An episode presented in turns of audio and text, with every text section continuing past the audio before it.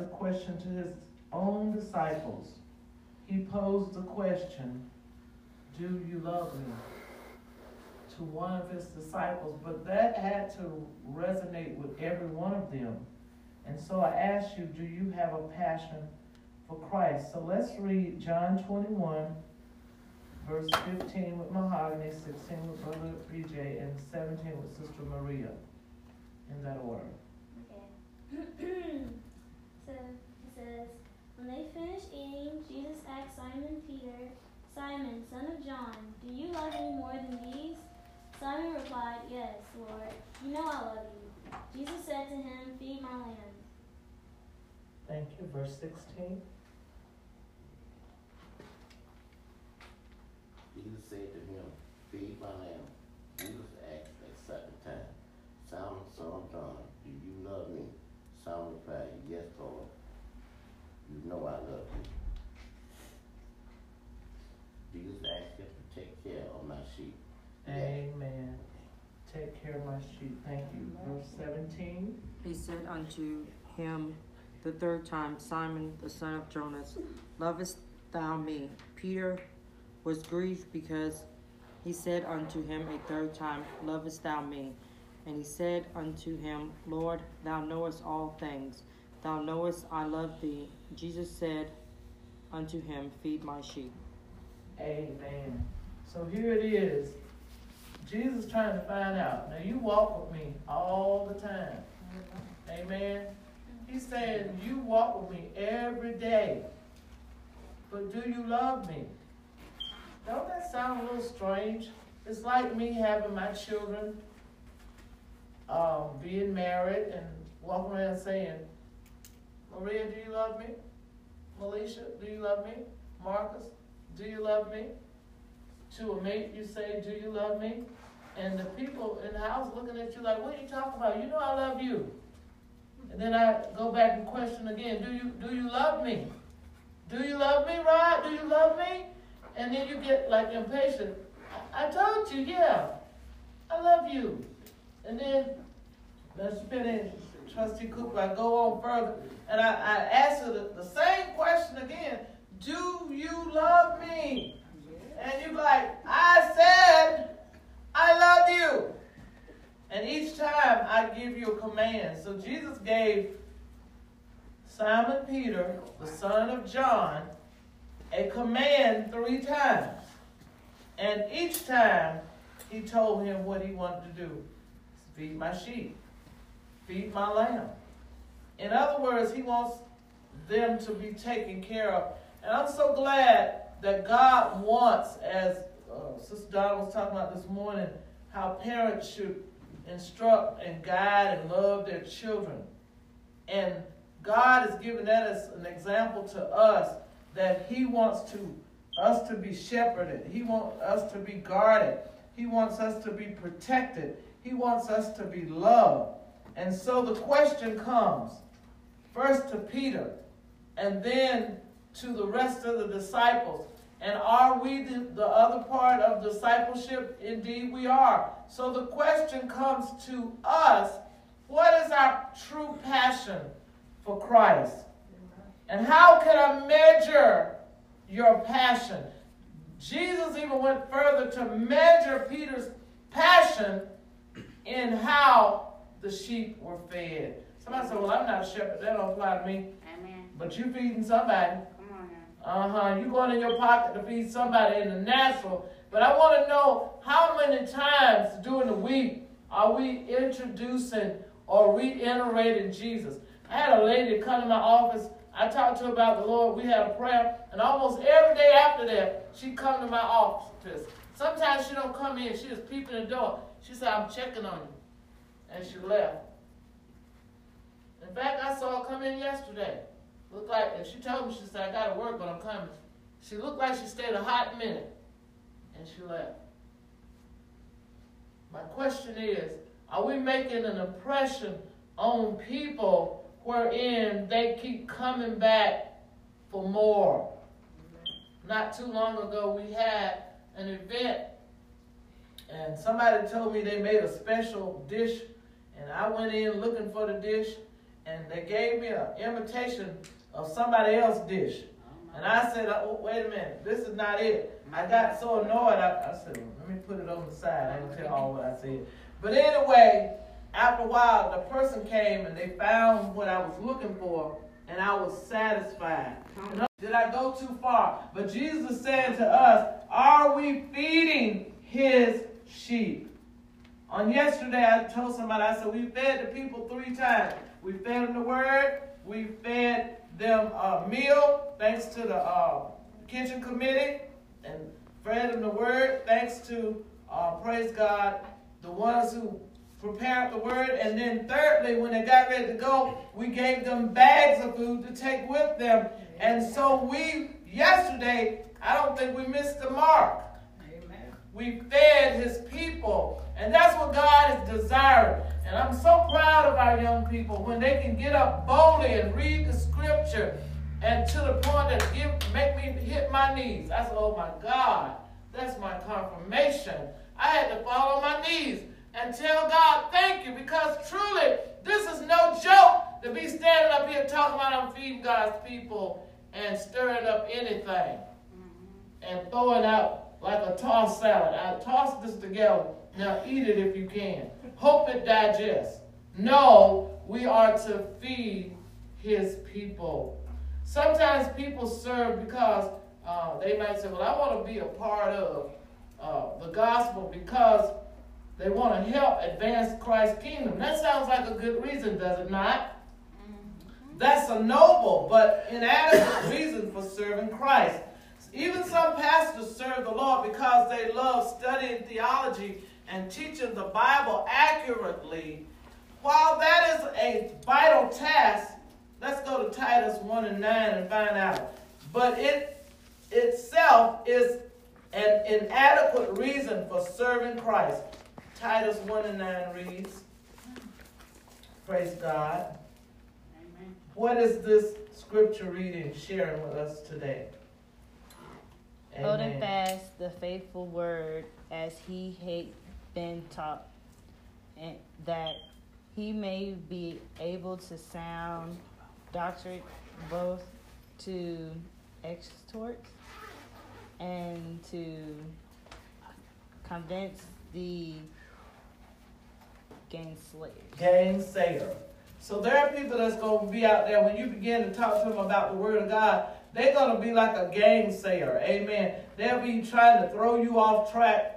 Mahogany, sometimes when you speak of Christ, they're going to be trying to mock it and uh, be a gainsayer when it comes to the word. But God is saying you stand boldly and speak that word anyway. Sister Don, sometimes you're going to go out there and talk to those who stand around on the corner and they begin to try to hush you down or push you aside. But God's saying be bold and speak that word anyway. Amen. Sometimes even pastors and others in the church, I said others in the church, serve because they genu- genuinely want to help people with their problems.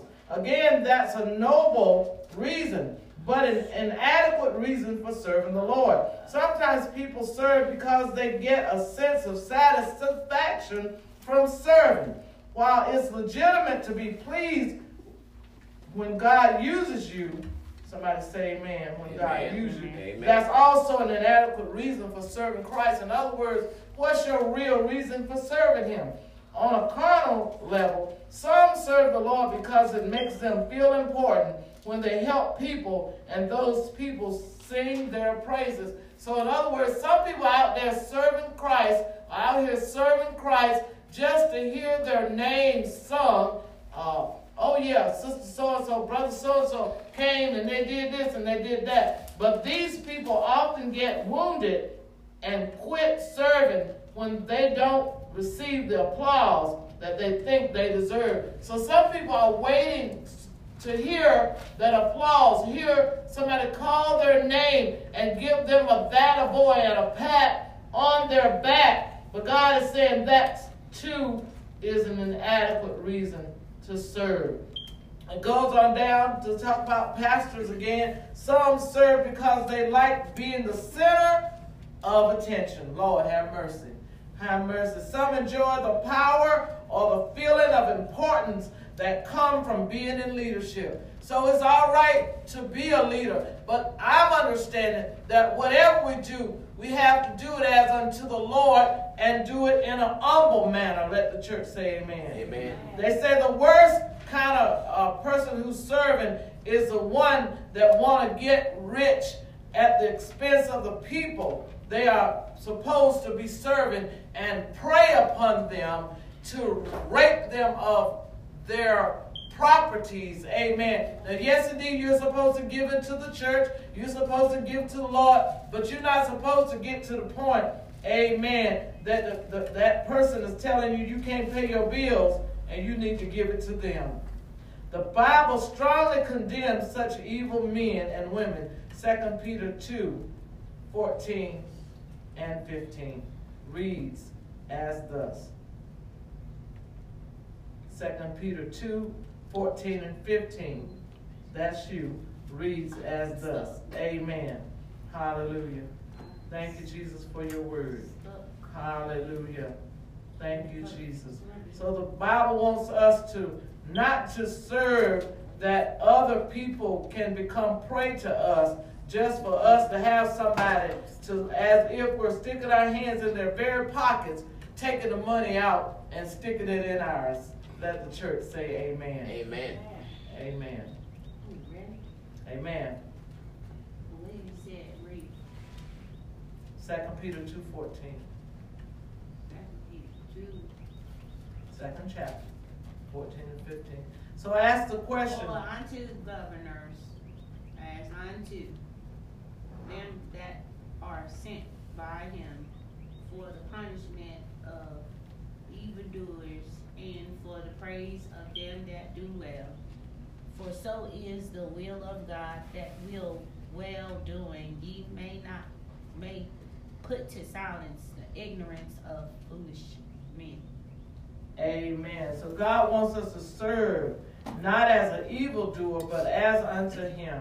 So I ask the question in whose life are you having a spiritual impact? That's the same question. I point out that every member of Christ's body, that means you, that means me, should be serving him by helping make disciples.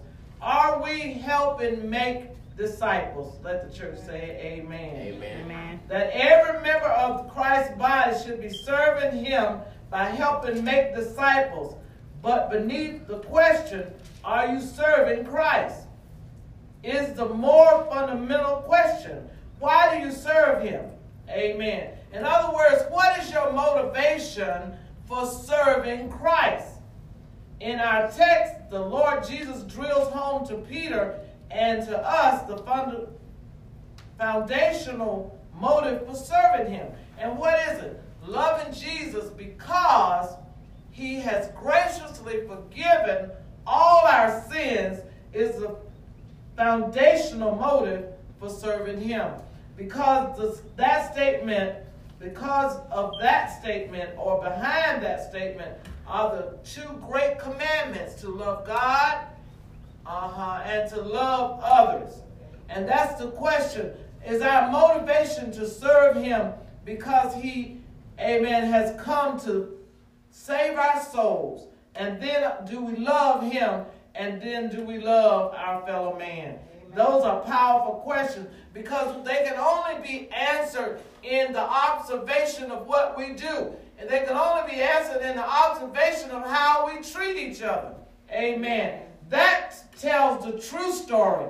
I love you, but every time I see you, I'm slapping you against across the head. That's not love. Amen. Hallelujah. I love you, but every time you turn your back, I'm backstabbing you and talking about you and making fun and picking at you. Come on now. Is that love? Uh-huh. Amen. That's where Cameron came in, and we'll get to that scripture in a little bit. God is saying that if you're saying, I love you, and I'm a servant of the Most High, and I've been commissioned to feed the sheep of God, amen, those that Jesus commanded his disciples to feed, then are you doing it in love? Are you doing it because you love me first, and then because you love your fellow man? Amen. So loving Jesus, the eternal Son of God, who gave himself on the cross to rescue us from God's judgment, is the essential motive for serving him. So your motivation is what God is looking at. The Bible says man look on the outside, but God look on the heart. And while man is doing all these beautiful things and it looks all nice and flowery, God is looking at the reason that he's, the man or woman is doing it. Let the church say amen. Amen. If that motive is not centered in your heart, you will burn out or blow out in your service for the Lord. In other words, the Bible tells us that the seed was planted, which is the word, and some fell on stony ground, and some, as soon as the seed was planted, the birds uh, swooped down and ate the seed up. And then some fell on good ground. He's talking about not a true ground. He's talking about your heart, your mind, and who you are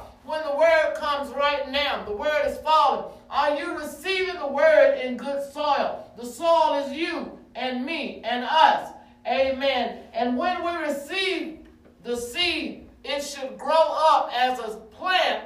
And as Jesus grew up, a tender plant before the Lord. Meaning that we're not callous, we're not hard hearted, we're not hard to get along with, we're not uh, disobedient and stubborn and uh, acting like a goat instead of a sheep, amen. We, we say bad and not but, amen. When you're talking to people, many times, every time you say something, it's but this and but that and but the other. But God is saying, are you a receptive vessel for Christ? Amen. Amen. This short exchange between the risen Lord Jesus and Peter, the, the exchange was, Do you love me? Yes, Lord, I do. Do you love me? Yes, Lord, you know I do. And he continued to exchange the question between Peter and the Lord. The question went back and forth. This short exchange between the risen Lord Jesus and Peter represents Peter's public restoration of his apostolic ministry. Why was Peter in need of being restored? Because Peter had what? Denied Christ not one time, not two times, but three times. So for him to be restored to the apostolic ministry, and he was an apostle, not no longer a disciple, he then became an apostle of Jesus Christ. For him to be restored, God had to get in his face and say, Do you love me? And I heard somebody in testimony this morning talking about being restored. Amen. And talking about uh, giving it all to God. And God is saying, I'm getting in your face this morning and say, Do you really have a passion for Christ? Do you really love me like you say you love me? Because when we love, not just to one person, but to all, when we start in here, when we love Him like we say we do, then we should have some corresponding actions.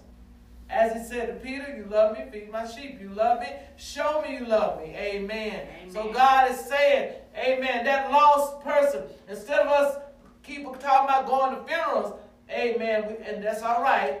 We need support. But what we need to be doing is getting ahead of the funeral. Amen. Going out there and saying, Robert, where you at? I didn't see you last Sunday. I miss you, boy. Come to church. Amen. Or going to your friend who, who we haven't seen forever, you know his name. Start with K. Hey, K, where you been? Haven't seen you.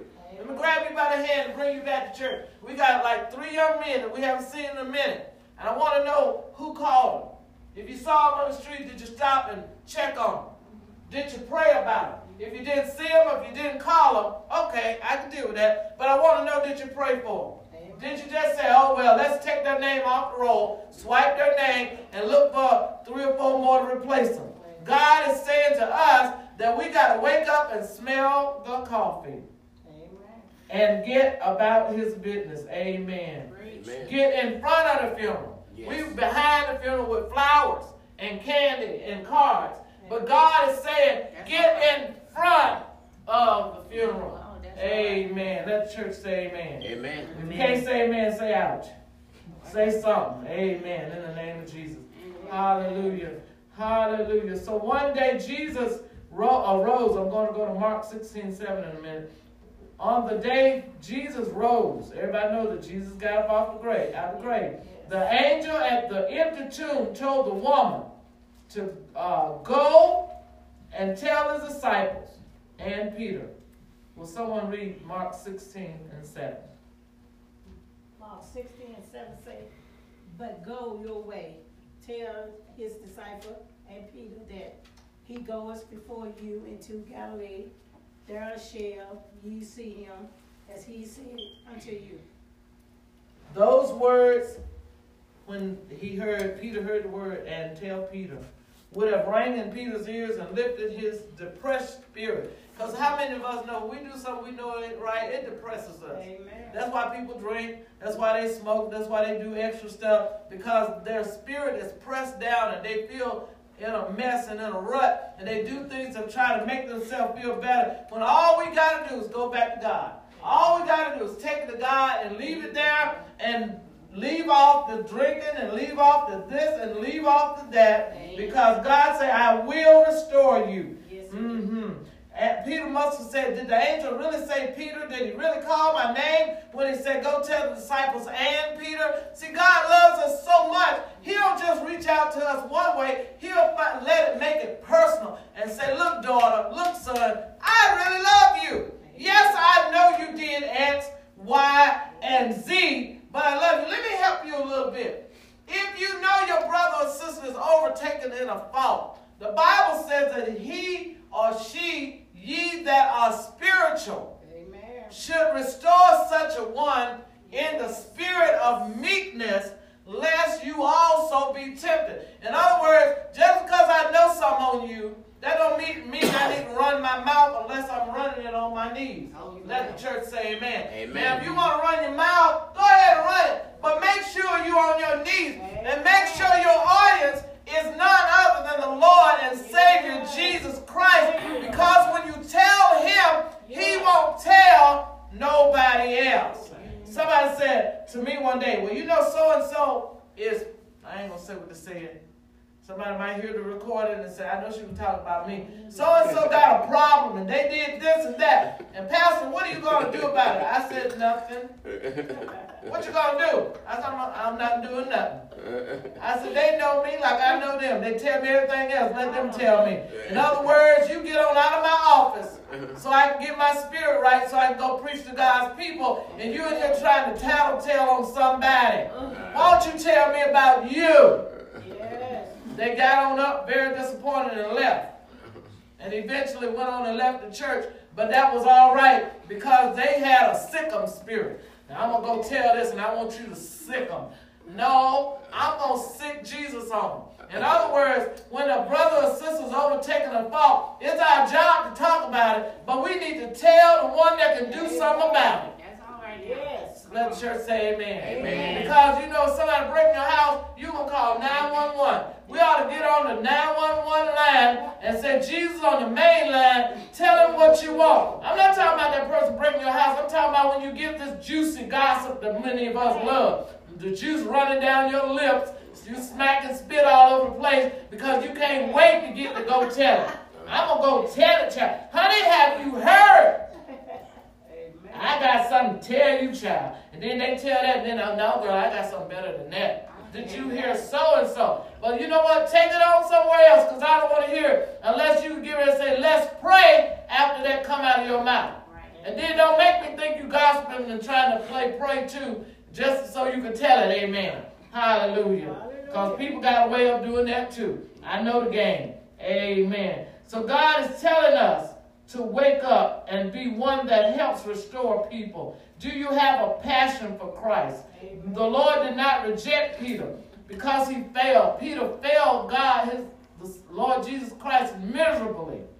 He told him, he said, I will never deny you, no matter what happened. But just as soon Jesus turned around, looked at him and said, uh, the, croc, the cock, the rooster, will crow three times, and you will deny me. He said, I never will. He went ahead and denied it. So now Jesus restores Peter because here he is, a man that needs to work for Christ, but he got this baggage. So God said, we got baggage, but he want to unload the baggage so that we can work for him. Amen. Every time I see people, every time somebody do something good, they gonna stand back and analyze it and pick at it. I want to know, why don't you get a program up? Why don't you do something? Amen. And, and watch and see, don't somebody analyze you too. What you got to do is forge forward, move ahead, Do what thus says the Lord. And don't be worried about what people saying. Amen. Would you say, well, look, I got some eggs in my basket too. I got some work for the Lord I've done as well. Amen. He is our ultimate who looks at what we got going on and decide if our motives are pure. That same day, Jesus met privately with Peter to reassure him and to restore his, him personally. Amen. Amen. Luke 24 and 34. Mm, I think we just had that. Amen. Anyway, but now the risen Lord restores Peter to his apostolic office in front of these other six disciples. I love that because you know what? God, Peter didn't do it in a corner. And God didn't do it in a corner. Meaning God, Peter didn't do it behind closed doors, and God didn't do it behind closed doors. Peter denied Jesus in front of everybody. So God, Jesus bring Peter back in front of everybody to restore him. Do you not know that's the way the church is? Some people get up in church and show off, show their behind parts, and then want the pastor to take them in the back room and talk to them. But now, if you show off in the front of everybody, you ought to be corrected in front of everybody. Let the church say amen. Amen. That's the way it's really done. But the love part goes the same way. Amen. Hallelujah. But now the risen Lord restores Peter to his office. Peter had denied the Lord, I said three times. Jesus repeats the uh, essential question to Peter Simon, son of John, do you love me? These three questions hit Peter like repeated hammer blows to drive the point home. Anybody ever asked you something and they just ask you and ask you and ask you and you sitting there with your mouth shut? Don't say a word because you know that any word you breathe out is going to indict you. Let the church say amen. Amen. Three times, uh, three times. The third time with grief because it reminded him of the threefold denial. Peter affirmed, Yes, Lord, you know that I love you. And three times the Lord responded to Peter's affirmation of love Tend my lambs, shepherd my sheep, tend my sheep. The point is loving Jesus because he has forgiven all your sin is essential for serving him. So why do you love him? Why are we serving? Amen. That's the question. Cameron, are you ready with 1 Corinthians 13, 1 through 3? Amen. To par- paraphrase what Paul said, now we're going to talk about love. I'll say what it says. It says, Though I speak with the tongue of men, 1 Corinthians 13, and of angels, and have not love, it profiteth me nothing. Though I give my body to be burned, and have not love, it profiteth me nothing. Charity is kind. What's the third verse say? Somebody help me. First Corinthians 13. Y'all let me do it by myself. Amen. Hallelujah. Hallelujah. He said, no matter how much you say you love me, I'm going to show you what real love is. Though I speak with the tongues of men and of angels and have not charity, I become as a sounding brass or a tinkling cymbal. And though I have the gift of prophecy and understand all mysteries and all knowledge, and though I have all faith so that I could remove mountains and have not charity, I am nothing. And though I bestow all my goods to feed the poor, Lord, have mercy. And though I give my body to be burned and have not charity, it profiteth me nothing. Amen. You may be the world's most eloquent speaker, but if you don't love Jesus, you're just a noisy gong or clanging cymbal. You may have impressive spiritual gifts. Somebody might have healing. Somebody may have faith. Somebody may have the gift of interpreting tongue, uh, interpreting tongues. Some may have the gift of wisdom, the gift of knowledge. Amen. The gift of discernment of spirit. Those are the nine spiritual gifts. There are others. Amen. But God has said here, but if you don't love, amen. If you don't love Jesus, you're just a noisy gong. Uh, you may have impressive spiritual gifts and great theological knowledge and faith that can remove mountains, But if you don't love Jesus, it's all worth nothing. You may give away all your possessions and even suffer martyrdom. What is martyrdom? That means you just give your life for Jesus on the battlefield. There have been men in the Bible that gave their life. In fact, I'm told, as I study the scripture, that just about all of the disciples, all of the disciples' lives were given in martyrdom. Amen. That they gave their life for Christ. Amen. In this world, and somebody took their life. Amen. Stoned them to death mm-hmm. and different things. Hung them upside down. Didn't just crucify them. Hung them upside down. Did everything they could. You may have may give away all your possessions and even suffer martyrdom. But if you do do it without love for Jesus, it profits you nothing. Love for Jesus is the essential motive for all you do for him. So whatever you are, Come on now. whatever you're doing, Amen. should be measured by the question, am I doing it for Christ? Amen. Yes. Amen. And we have to remember that only what we do for Christ will last. The song says, You be careful of the things you say of me. I'm an heir of salvation. You can stand. Can't you see? It, it's time for us to stop living in sin. Remember only what you do for Christ will last.